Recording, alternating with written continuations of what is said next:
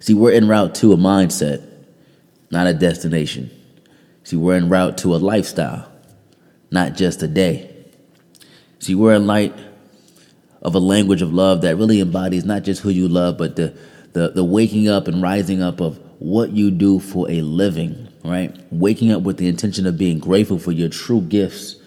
See, when you walk into your gift of purpose, truly, you are en route to a mindset, mindset that manifests anything in your heart and desires that really brings peace, joy, inspiration to not just you, but the ones around you and others. As you walk into your gift of purpose, it's really about the preparation. Because we figure that if we're prepared by the day, we elevate as inevitable. This quick message is for you, the ones around you, and your day to days. Much love. Peace.